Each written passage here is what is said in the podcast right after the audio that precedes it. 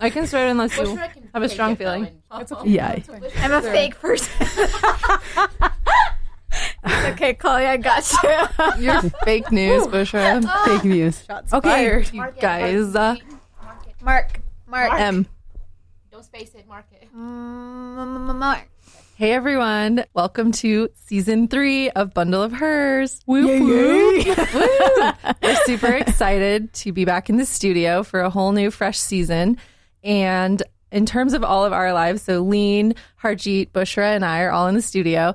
And we just finished our first sub I. So that means sub um Internship. sub internship. What is the sub? Just the sub, literally. Okay. internship. I was like, no, not Literally, the, it, the step before internship. Exactly. Sometimes it's called acting internship. We've all finished that, which means that we had to make a big decision about which specialty we wanted to apply to for residency. And that was a big decision. I think a lot of people apply to medical school thinking they know what they want to do, and that inevitably changes for most people during medical school, especially during third year. When it comes the time to like set it down in paper, a lot of the expectations that I had at least kind of changed a lot. And I decided to go into triple board, which is pediatrics, adult psychiatry, and child and adolescent psychiatry. It's a joint program. Um, and so I just finished my pediatric sub I. Nerd. I know, overachiever here. Um, and I think I had a lot of expectations about how the sub I would be and should be that were not met. So I think the theme of the lecture, the lecture, I think the theme of the talk today is about expectations and in choosing and navigating picking a specialty. Some moment in third year, there will be a moment of clarity for most people. That doesn't happen for That's everybody. a damn lie. Case in point, for, sure. for me, um, that point of clarity came during my psych rotation. So that's when I started thinking about psychiatry and child and adolescent psychiatry. And then during my surgery rotation, that was kind of crystallized when I realized I really did not want to be a surgeon and didn't like surgery. So I think even though I had the expectation of wanting to do ortho um, first and second year and going into third year thinking that, my expectations were kind of jumbled um, as I went through each clerkship and really found what I liked and did not like. But Bushra, if you'd like to speak to how that moment of clarity didn't happen to you, I think people would be interested. I wish I had that moment of clarity. I think for me, like even starting med school, I had an idea of what I wanted to do, and it was more primary care oriented. And then I do my family medicine clerkship, and I like hated it. it was just not for me, and I couldn't understand why because this is what I thought I was going to do. I thought I was more of a clinic person. And then I realized with every rotation that came, that one clinic week, which most people look forward to because the schedule is more lax, like I couldn't, I hated it. so for me, I started to explore other things. I also had anesthesia in the back of my head too because I had kind of an extensive background in that. And I really did like my anesthesia elective that I took. I liked it because it was very physiology heavy, very process based, very pharm based, and I tend to thrive in those. Then the other thing I was thinking about was emergency medicine.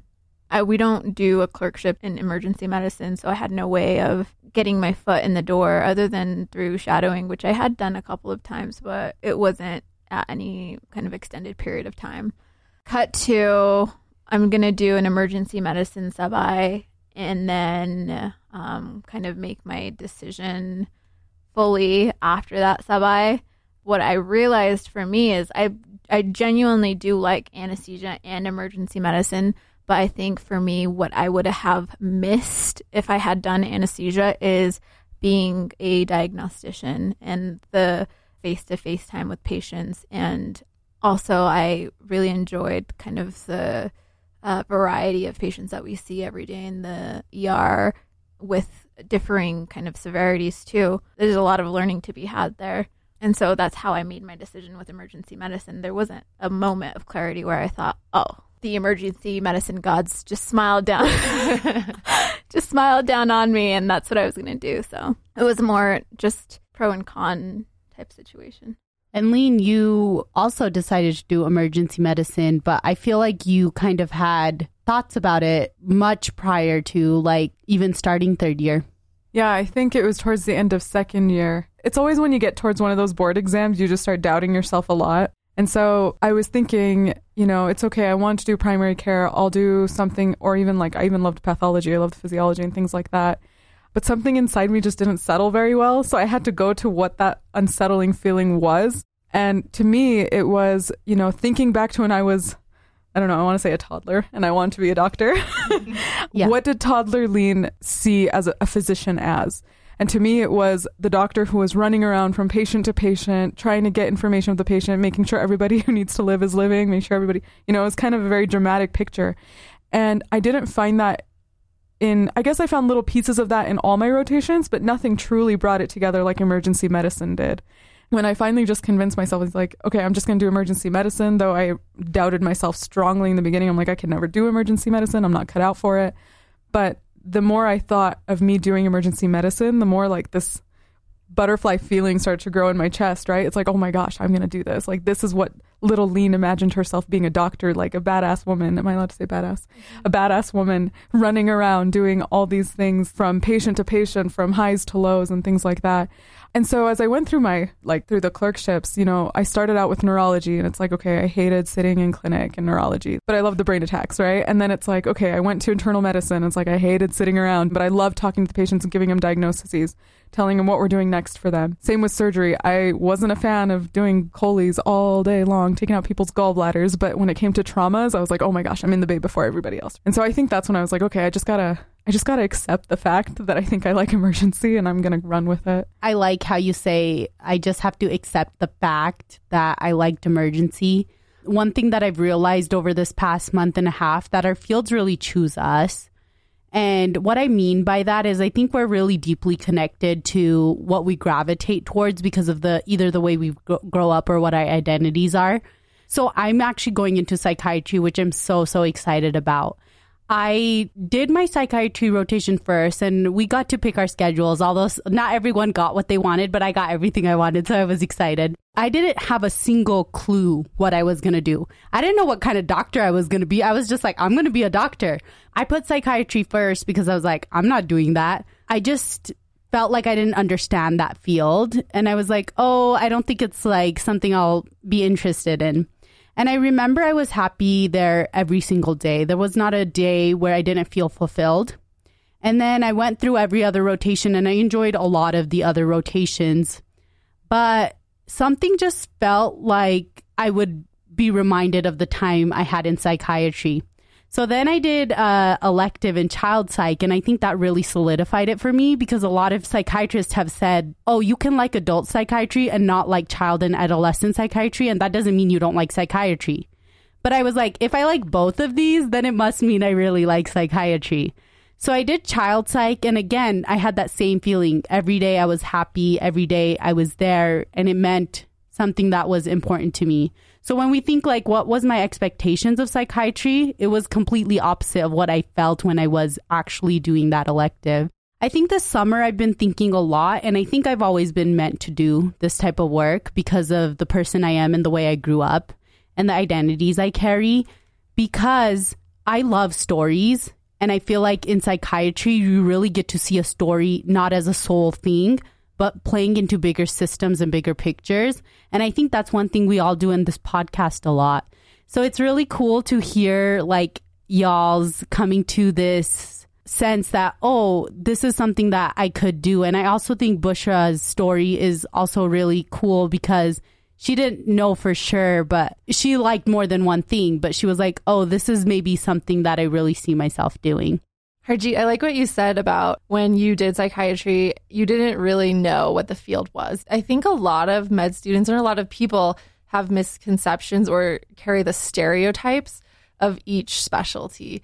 And my advice to up and rising medical students in third years would be to try to approach each clerkship knowing what your biases and your stereotypes of that specialty are and knowing that you may not actually know what it's about until you're in it and so I think that was the same experience for me too, is having this romanticized idea of what surgery was from Grey's Anatomy and from working as a medical student where I didn't have duties and I wasn't working awful hours.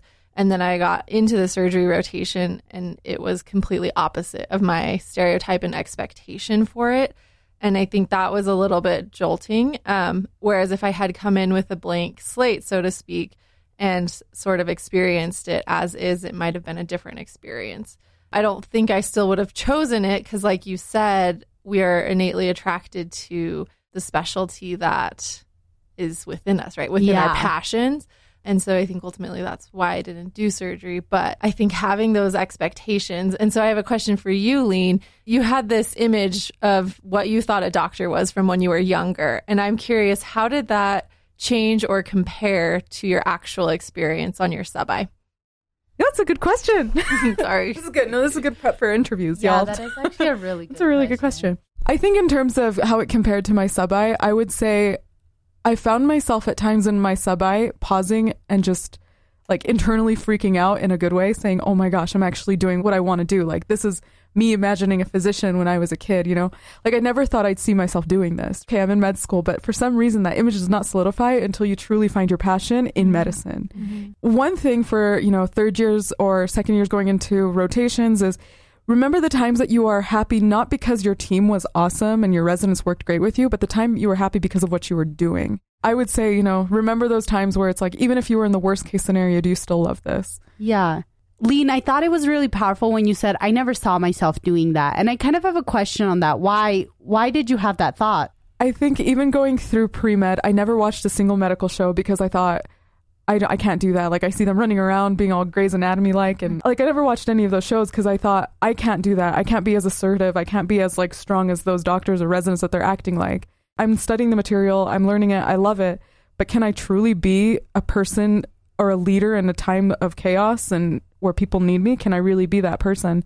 even going through third year, the beginning of third year, I was like, I don't understand how the medical system works at all. I don't know what rounding is. I don't know the whole hierarchy. And it was really hard managing that. But after I got past all that and I realized how we approach diagnostics in this field and things like that, by the time I hit my sub I, I found myself doing the things that I thought I could never do just without even thinking about it. And so it kind of woke me up just a little bit. I was like, I'm actually here doing it. And that like stemmed the butterflies in my stomach. I'm like, I have to keep going. And I think that Yeah. moment is so powerful and it's one that a lot of us forget. You know, we can do this. The human mind and the human body can expand in ways that you never think could, but you can do this even though you've maybe not seen it growing up or you've not seen yourself being in that way. And I think Bushra, you're also a first generation student. So I mm-hmm. kind of wanted to know like you've maybe never seen this growing up, like a doctor or seen images of that being around you. So you being in this position, how is that reality? like being a first generation student and now being a fourth year medical student and I'm going to be a doctor in 8 months which is interesting to say but for me growing up I always knew I was going to be a doctor I like knew it internally and I would say it I would just say it as a kid growing up because that's the only thing I could think of but I did have a brief period in time in college where I was like I don't know a lot of people want to be doctors but that doesn't necessarily mean they're going to do it so who am I to think that I'm going to do it? You know what I mean? And so I had that kind of internal struggle because I didn't have anyone to look up to who's walked that path before me. Every day, someone you can relate to. exactly. Every day you're Yeah. trying to figure out the next step and the next step and the next step. And it's hard because you're kind of on your own. You don't have resources. You're just kind of, you have to do it on your own. I mean, eventually I got here, but I had to put a lot of work into it. And so for me, now that I see myself here and I'm a fourth year medical student and I just finished my sub I and it's like so close I can taste it. Right?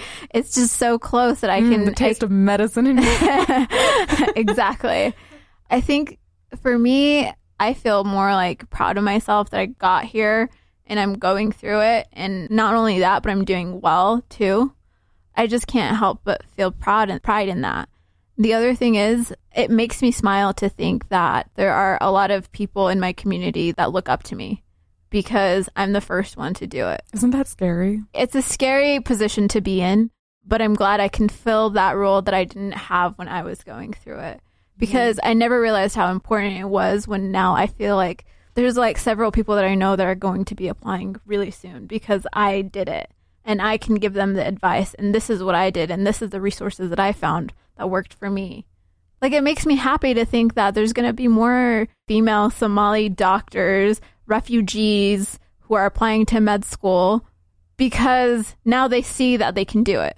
You know what I they mean? see a representation of themselves in it, exactly and, that in and of itself is so powerful Yeah. the the view that someone who has the same background as me that looks like me that has the same culture as me same ideals as me is doing it then that means i can too and that thought right there that's like the the ember that that's going to light the flame for you know generations to come and i don't i'm not saying oh like i'm the shit But, but you are. Don't tear it down, girl. You are No, the but, but shit. you I'm are. saying- I don't know how to say that more eloquently than that, but like I'm just saying that, like Lean said, representation matters because of that. It influences people who never thought in their lives that they can possibly be in that same position. And I think that's such a beautiful thought. And I know it works and I know representation matters because I too am a first generation student, but I have a sister who's older Right. than me. And I think if my sister didn't go to med school, I wouldn't have the confidence to even apply. It was almost a thought that, oh, this is a thing, but I don't think we're ever going to get there. And I know how powerful it is for me, even to have a sister who's five years older than me mm-hmm. and went through this path even five years before me. Seeing her go through her journey, it was very difficult for our entire family. But because she did it, I mm-hmm. know I can do it. Mm-hmm. And just that mere fact has given me the confidence to get through every single day because I know when I was an undergrad student, the difficulties and challenges I went through really took a toll on my mental health. It took a toll on my identity. It took a toll on the person I was. And just having my sister as an example that she did it, I think is what really is carrying me through. So it sounds like it just takes one person to change the expectations. And I think that's such a positive note to carry forward, um, especially when you are faced with feeling like you're the only one struggling. I think that's a common theme for many medical students throughout medical school, especially third year and on the sub I. And so, yes, we need to fight for that representation and set the expectations. But also, I want to encourage everybody that, like, if you feel like you're alone or what you are looking for is not there, to create it and create that own expectation. Like, Lean had this expectation or this image of what a doctor looked like before she came to medical school. And in my mind, I had these set um, ideas of what it would be like to be a pediatrician or a child and adolescent psychiatrist and how I would interact or how I want the interactions with my patients to be.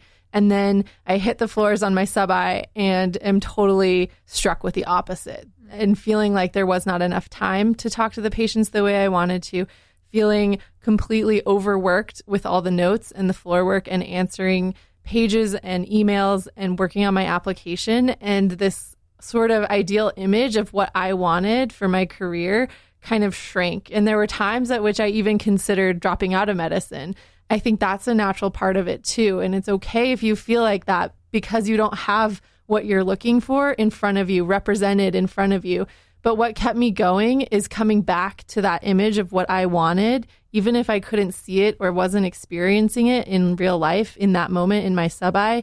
I was like, I'm going to be an attending. And even if these attendings don't do what I want to practice, I'm going to practice that way.